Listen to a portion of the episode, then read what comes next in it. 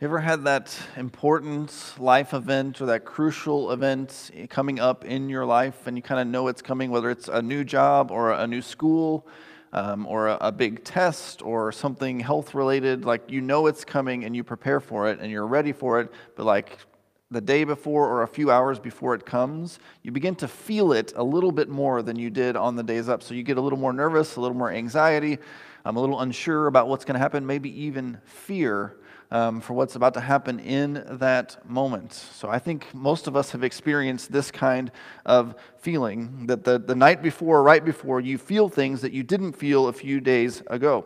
Um, and so we usually feel those and understand those when we know those moments are coming. Uh, the problem is a lot for most of us, the, the crucial moments in our lives don't actually happen on a schedule, right? They just kind of show up at random places, and so they're really hard to prepare for. Um, and so the question we're talking about this morning is how can we prepare for those crucial moments of our lives? When they come, how can we be ready? And yes, this will also work for the ones that you know are coming, um, but we can kind of sort of handle those a little bit. We'll talk about that. But that's what we're looking at this morning because we're going to see Jesus right up against him being crucified. And so we're hours away, and so we're going to see what Jesus does in this moment and how we can learn from that. And so we'll be reading from Mark chapter 14. Um, it's page 903 in the Bible that's in front of you, or you can follow along um, through our app. If you go to the Sunday service and click read the scripture, it'll take you right to it. Um, and so you can do that. But we're going to read 32 through 52. I'm going to read it all together, and then we'll kind of go through it um, in a minute uh, along the way. And so let's start in verse 32. It says, Then they came to a place named Gethsemane. And he told his disciples, Sit here while I pray. And he took Peter, James, and John with him, and he began to be deeply distressed and troubled. And he said to them, I am deeply grieved to the point of death. Remain here and stay awake. And he went a little farther. He fell to the ground, and he pl- prayed that if it were possible, the hour might pass from him. And he said, Abba, Father, all things are possible for you. Take this cup away from me. Nevertheless, not what I will, but what you will. And then he came and found them sleeping, and he said to Peter, Simon, are you sleeping? Couldn't you stay awake one hour? Stay awake and pray so that you won't enter into temptation. The spirit is willing, but the flesh is weak. And once again he went away and prayed, saying the same thing. And again he came and found them sleeping, because they could not keep their eyes open, and they did not know what to say to him. And then he came a third time and said to them, Are you still sleeping and resting? Enough. The time has come. See, the Son of Man is betrayed into the hands of sinners. Get up, let's go. See, my betrayer is near. And while he was still speaking, Judas, one of the twelve, suddenly arrived. And with him was a mob with swords and clubs from the chief priests and the scribes and the elders.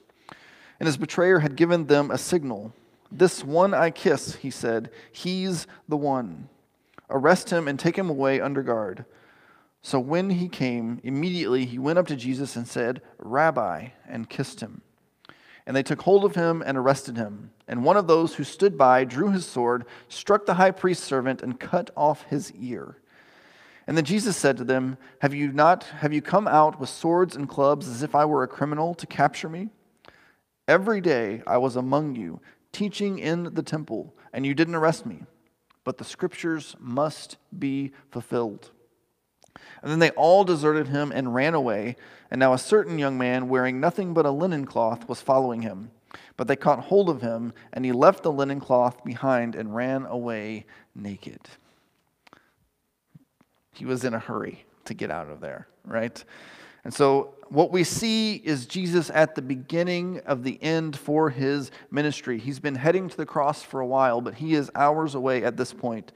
And sometimes I think when we when we picture Jesus going to his death, we picture this, this stoic face that's unflappable and he doesn't give in and he doesn't have any trouble going to his death. And that yes, that may be true for when he actually is crucified. But what we're going to see today is how Jesus actually feels what's happening. We see him feel the weight of what he's about to go through. So I want to actually talk about that first. We see this in verses 32 and 35 that when they got there, he asked the disciples to sit here and pray.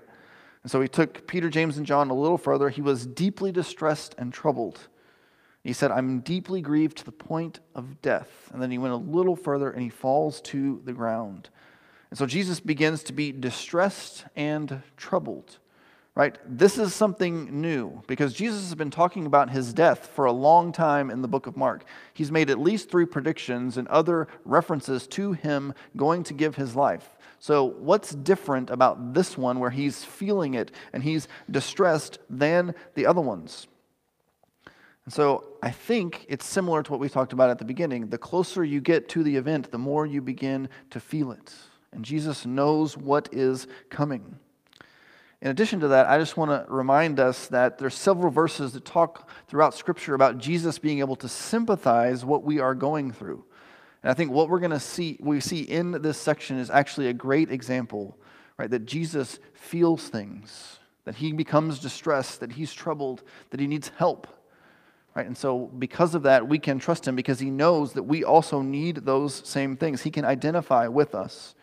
But in this moment, Jesus is overcome with emotions. There's fear, there's uncertainty, maybe even anxiety.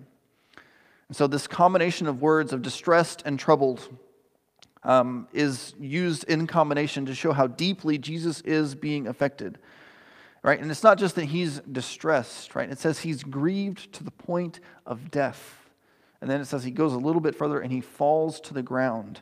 Now, this concept I think we're a little bit familiar with. Imagine, you know, walking, coming up on a car accident and you realize that the car is someone that you love and the car is just destroyed. So imagine what you would feel in that moment, right, where you just are crushed. Right? And I picture all the things on TV where people do this and then they just like scream and cry and fall to the floor right? Because they're overcome with emotion. And so I think that's similar to what Jesus is doing here. And so the burden and the agony was so great that he couldn't even stand up. But what's really happening in these feelings? Because I think that's also important for us to understand. Why is it different now? Yes, we're closer, but is there more going on here than what we see? And so I think what's happening is Jesus is so close to his death that he's tasting what it will be like more fully. He understands how difficult this is going to be for him. He's going to bear what it says the cup of God's wrath for the sins of the world. The Bible also often uses um, the image of a cup being poured out for God's wrath and judgment and justice on those who oppose him. And so Jesus knows that in order to accomplish all that his death needs to accomplish, he's going to have to take the wrath of God for sinners, to absorb the wrath of God for them, to take the punishment for our sins, so, and have the Father turn away from him as he does it. The depths of what he is about to experience to bring about salvation for sinners is almost too much for him to bear on his own. Right? He understands what that means. But in that moment, he doesn't change his mind. He doesn't get the disciples together and say, okay, we've got 12 of us. Let's go get whatever we can find, and we'll go back out there and we'll start a riot and we'll make sure that this doesn't happen or we'll overcome, or he doesn't call down all these angels to, to solve his problem. Right? He doesn't do any of that. What does he do? He prays in that moment when he is about to face the most difficult thing that any person will ever face, he prays. And this isn't just a prayer um, to show us what to do. Sometimes Jesus does that. He gives us like an example so we can see um, how we're supposed to do something. Right? But this isn't Jesus going like, well, I don't really need to pray because I've got this covered and I'm going to do this on my own, but I'll pray just so the people coming after me will know how to pray in this. That's not what's happening here. Jesus is feeling it. He understands that he needs God's help. He can't do this on his own. So, this is a real prayer because Jesus is really hurting. He's really distressed. He really needs help from his Father. And in his prayer, he's honest with God, very honest about what is happening. He doesn't pretend like this isn't a big deal, that he's okay, right? I've got this covered. No, he asks for help. It's an honest, biblical prayer. I think his prayer also helps us understand how we can pray even when we feel like everything is crashing in on us. He shows us that it's okay even biblical to cry out in what, what the Bible talks about as lament, right? To protest the difficulties of life, to ask God why, to ask God, how long is this going to last, right? It's okay to cry out to God in this way. But that's not all we see about prayer here. I know that was a really long introduction, but we're going to go, keep going through. So, so today we're going to see um, how prayer can help us prepare for those crucial moments of lives, whether they're planned or spontaneous. So, first, I think we see that prayer actually prepares us for those events, and it prepares us specifically to do God's will. We see this in verse 36, where Jesus is praying. He says, Father, all things are possible for you. Take this cup away from me. Nevertheless, not what I will, but what you will. Right? Jesus is preparing himself to follow God's will no matter what. He knows that God can do anything. God does have the power and the ability to take this suffering away from him and maybe even to find another way to accomplish his plan. But this isn't this prayer isn't about God's ability, it's about God's will. Right? Just because God is able to do something doesn't mean that he always will. In this case, it was better for all of us that Jesus go through with God's plan and give his life on the cross for our sins. That was the best thing that could happen, even though it was challenging.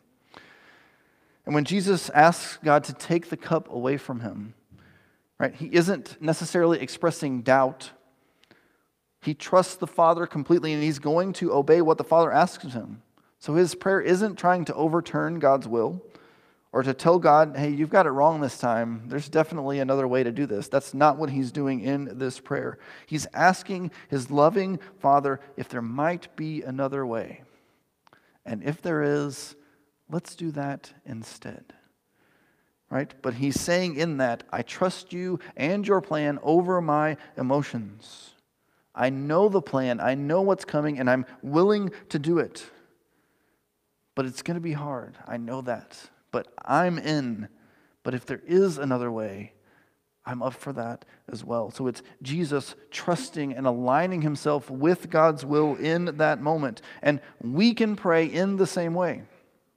And one of the ways that we prepare for that is we can actually pray to follow God's will ahead of time. Um, there's this thing among preachers about how you kind of plan what sermons you should preach. Um, this is kind of inside baseball. You guys don't hear much about this, but um, there's this conversation among preachers about how early you can decide what you should preach through. Um, because the, the argument is if you're following the Holy Spirit, then you should wait till the week of, and the Spirit will give you um, what you should preach that week. Then on the other side, this is the side I'm on, because um, you guys know we go straight through books, and we I actually have it planned to the end of the year already. Um, the argument on the other side is the Holy Spirit doesn't just work last minute, right? The Holy Spirit can work ahead of time if you pray and if you seek Him. He can tell you what's coming and what you need to do. And there's pastors kind of all over the place that tell stories of, we planned to preach this thing nine months ago, and when we got to that point, whatever was happening, happening in current events perfectly lined up with where we got in that. Um, we did a lot of that actually in First Peter in the middle of the pandemic and all of the unrest that was happening. So some of our sermons lined up perfectly with what was happening. And so this is similar to that. We can pray to align ourselves with God's will ahead of time. Right? And Jesus does that too. He doesn't wait until he's facing betrayal and arrest and he's in the moment to decide to do God's will. He uses this prayer to solidify himself before he gets there.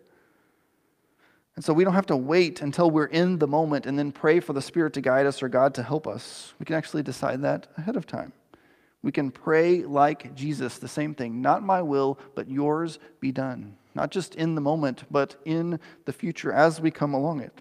So we can pray regularly for God to show us his will through his word, both through scripture and through the Spirit speaking to us. And so in this section, I'm just going to give you a couple of examples of what this would like, what this would sound like. Because sometimes I feel like we talk about prayer and we teach on prayer, but sometimes it's just helpful just to hear some words of what this prayer would actually sound like. So if you were praying this, you would say something like, God, show me your will. I'm ready. I'm listening. Speak to me. Show me what you want me to do. As I read, or if you're reading the scripture, as I read your word today, help me to see how can I, I can obey you and follow your will. We can also pray for God to help us see and hear his will, to be sensitive to the Holy Spirit's leading in our life. This would sound something like God, help me to hear the Spirit speaking to me, guiding me. Help me to have ears to hear. Help me to set aside times free of distraction to listen for you. We can also pray for God to give us resolve and obedience to follow His plan, no matter what it is, to obey His commands and principles and plans over our own feelings and plans. So, this would sound similar to God, when I hear your will, your plan for me, help me to be obedient to your calling. Help me to follow your will over my own. Give me the strength to follow you. And so prayer can help prepare us to follow God's will even ahead of time. We don't have to wait for the moment. So that whatever comes, whatever opportunities, decisions, or temptations, we are ready. But prayer also prepares us to avoid temptation. Right? When Jesus goes to the disciples and he finds them sleeping, what does he say? He says, Stay awake and pray. And when he comes back, the stay awake that you hear um, if you remember back to the end of chapter 13, we had this parable about a, a, a, innkeeper and the servants, and they should, be, they should stay alert because they don't know when he's going to come back. This is the same term that Jesus uses here. So just recently, he's given them this parable to stay alert. And then he finds them in the garden, and they're not staying alert. So he reminds them to stay awake, stay alert. And he also encourages them not just to stay alert, but also to pray. But he tells them actually to pray for a specific purpose. Pray so that you won't enter temptation. Right? So, in order to avoid temptation, we, we need to do the same thing. We need to stay alert and we need to pray. They were tempted, I think, in this moment, obviously, to fall asleep, right? Because they were tired. But they were tempted not to be alert, not to be ready, um, and as we saw in, in, as we read the scripture, I think there's a temptation also to fall away, to abandon Jesus. So, how does prayer help us fight temptation or prepare us to do that? Um, one is that as we pray, as we spend time in prayer, it actually makes us aware of our weaknesses and our temptations. When we're seeking God and we're asking Him, literally saying, God, show me my weaknesses, show me my temptations. And if you already know what they are, to name them and say, Help me overcome my pride or my arrogance or my judgment or my gossip or my lust or whatever it is, right? Help us to overcome that, right? To overcome that by name. And when we're aware of our temptations, we can actually recognize those situations before we get there so that we can decide ahead of time. When I see this coming, when I see this temptation kind of heading my way or a situation where I might be tempted, I can just turn away and do something different. Right? And so as we pray this, we would say something like, God, strengthen my resolve. Help me to see the folly or the danger in sin. And help me see to, the, to see the greatness of following Jesus. Right? Because sometimes Uh, in the moment, it's really hard to see. But when we step back, sometimes we can see the, the, foolishness of continuing to sin and the greatness of what it is to follow Jesus. Right? That he is actually better than anything else that we think we can get on our own. And so it, it helps us to avoid temptation. But I think prayer also prepares us to receive God's strength and so, right after he tells them to pray to avoid temptation, he gives them this line, which I, I, it's probably going to sound really familiar. It says, The spirit is willing, but the flesh is weak. Right? After Jesus st- tells them to stay awake, and this word for flesh here, you can actually take this two different ways. One is our physical bodies, right? And as amazing as our bodies are, like, you can like regrow skin if you lose it. Um, your bones repair themselves if you break them. This is like an amazing piece of machinery that we've got going on here. But even as great as it is, right, it does break down. And in this case, the disciples are tired. It's the end of the day. They just had a big meal. Um, it's dark outside, and they're sleepy. And so I think that's one of the things he's like is like, look, your bodies, they're not going to work the way they're supposed to right now. So you need to you need to ask for help. You need to ask for strength just to stay awake in this moment. but it could also mean our fleshly or spiritual bodies or desires. And in that, it's the same concept, right? Our spiritual lives are weak. Right? We haven't fully conquered sin. We may, as we become Christians, have overcome the power and the penalty of sin, but it still is in us. We are still tempted. We still sometimes fall away. And so our spiritual life is weak. And we need God's strength to overcome that, to strengthen our spiritual lives as well. Both of them can keep us from doing God's will, a weak body and a weak soul, right? And lead us into temptation. And we've been talking throughout the book of Mark about the journey of discipleship, of how Mark is trying to show us what it looks like to be faithful disciples. And I think our faithfulness as disciples is contingent upon prayerful dependence on the Holy Spirit. Right? This is actually a core part of the gospel message, right? The message of what Jesus has done for us is that we cannot do it on our own. We cannot be saved on our own. We can't overcome our sin on our own. We need help.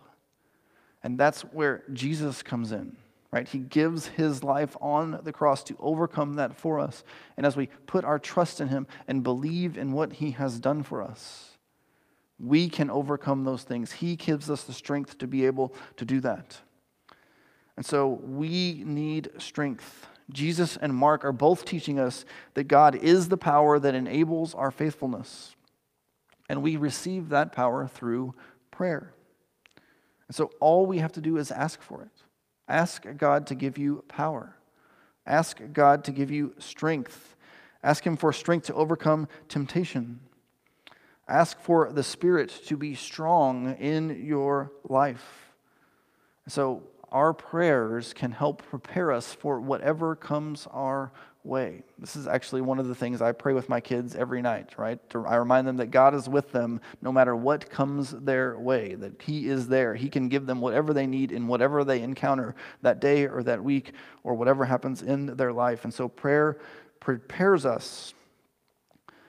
But I think we also see in the second half, it's sort of like this is this may sound a little funny at first. It's sort of like a case study um, in prayer is what we see in what actually happens in the garden. And so I just want to walk us through that because we know that prayer can prepare us, but it also produces faithfulness. But we see different levels, I think, of people who were maybe praying or not praying so much in what happens in the garden. And so in Judas, what I think we see is that long term lack of prayer leads to betrayal right? Because Judas comes in, he arrives, he comes with the mob with swords and clubs from all the religious leaders. He gives them the signal, arrest him. And he went up to Jesus and kissed him, and they come to arrest him. And so here comes Judas, right, into the scene. After their prayer, they go to the garden. Jesus is ready. And we know that Judas has been drifting for a while. Um, he's agreed to betray Jesus for money. We've seen that. Um, if you pick up some of the stories um, about Judas from the other Gospels, um, it will tell you that he's been stealing money from the treasury um, to use for his own purposes. And so, for a while, Judas kind of has revealed he's not really fully on board with what Jesus is about to do or with what the disciples are doing. And I think in that, we could probably say he's not spending a lot of time in prayer. He's not spending a lot of time doing those things or from following Jesus.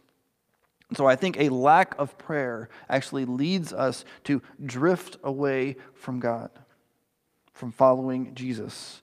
And here's, here's what's hard because I'm saying it leads to betrayal, and you're like, I would never betray Jesus. I would never do what Judas did. And that may be true.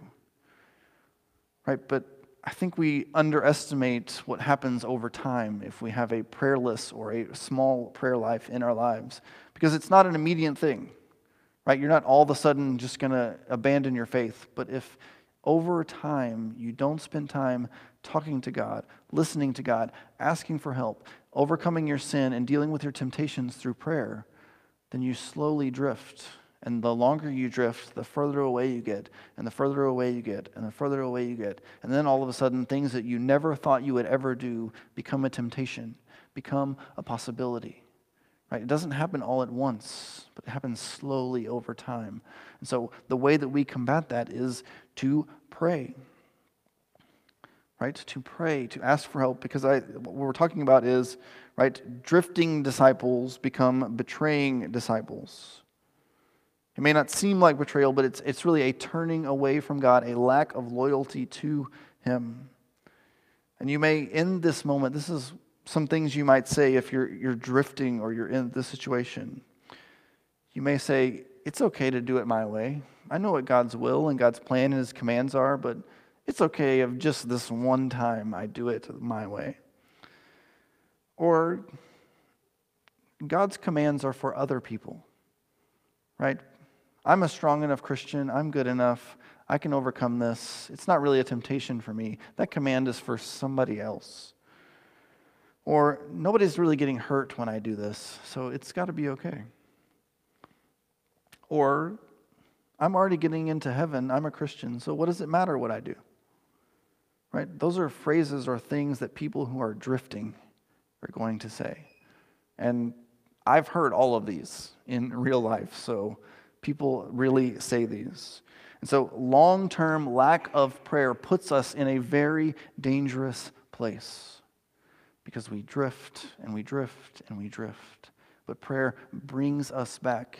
It takes us from being disconnected from God and Jesus and his plan to being reconnected. So we reconnect in prayer.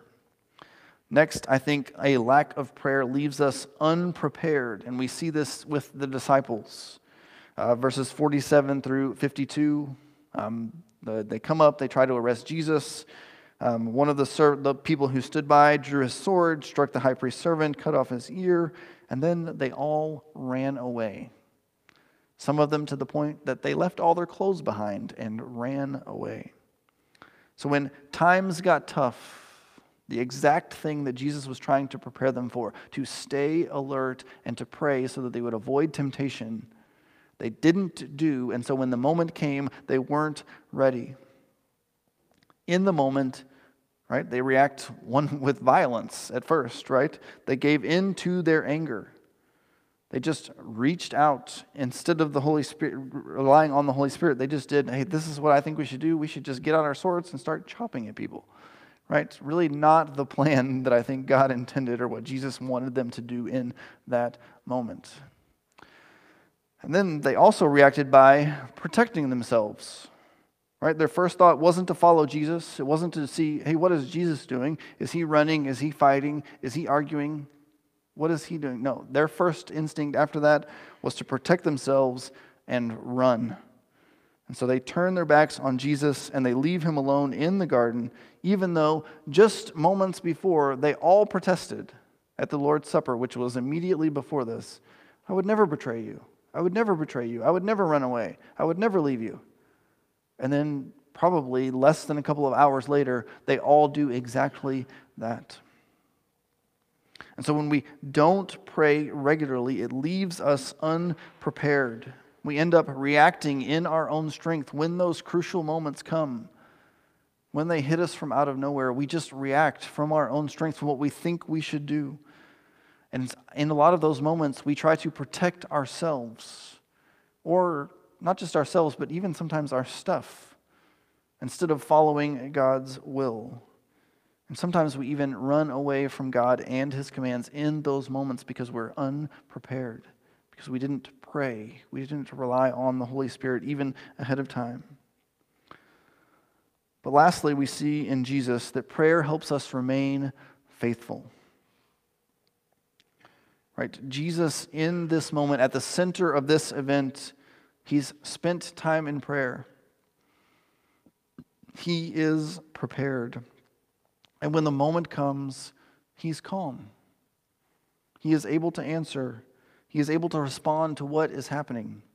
Right? He's basically saying, Hey, why didn't you just arrest me earlier? I've been around. I'm not hiding. I'm teaching in front of people. You could have come and got me at any time. Why are you doing it now? But then he finishes with this phrase, and we've seen this be all along the way, but he says, The scriptures must be fulfilled. Right? In the moment, even when he knows it's about to be really, really hard, he is able to submit to God's will. He understands what he's about to do is hard, but the scriptures must be fulfilled. God's will must be done. And so Jesus, in the moment, is able to submit to that no matter what is about to come because he has prepared himself through prayer, through honestly crying out to the Father and asking for help. And so the call for all of us from this, this is not going to be shocking, um, is to go deeper in prayer. We talk often about praying without ceasing or praying as you go in your life, um, which kind of talks about you know small prayers along, along the way during your day, which I think are great, and those are helpful. But I think in addition to that, we also need to have longer, uninterrupted times of prayer where we're focused on God, when we're listening to Him, when we're spending time in the Word and hearing from the Spirit and through the Word. Right? Because it's those long prayers, those long times of sitting before Him where we can actually understand more about who we are more about our temptations, more about what we're struggling through, where we can actually hear God's will, hear His plan for us. So we need to go deeper in prayer, to spend more time doing it. There's great benefits for that, so that we can work through our issues. And I just want to end just with some, just kind of following up on all the things that we see, especially in Jesus in prayer, of just how we can pray um, even especially when things are difficult, because that's what we see Jesus doing. Um, one, that we can question Jesus or God in prayer without doubt. We have permission to ask questions. We have permission to be upset with what is happening. Questioning doesn't always mean doubt. Questioning just means we don't understand, right? God, I don't understand what you're doing here. It doesn't make sense to me. And the hard part for us is we won't always and can't actually always understand what God is doing. We just don't have the capacity to be able to understand all that God is doing in the world. Also, in our prayers, we can trust and ask for another way at the same time. We can know what God's will is, what He is asking us to do, whether that's a general call to make disciples or share the gospel in Scripture, or it's a specific thing that He has given to you, right, in day to day life. You can hear that and know that and still want to do it another way.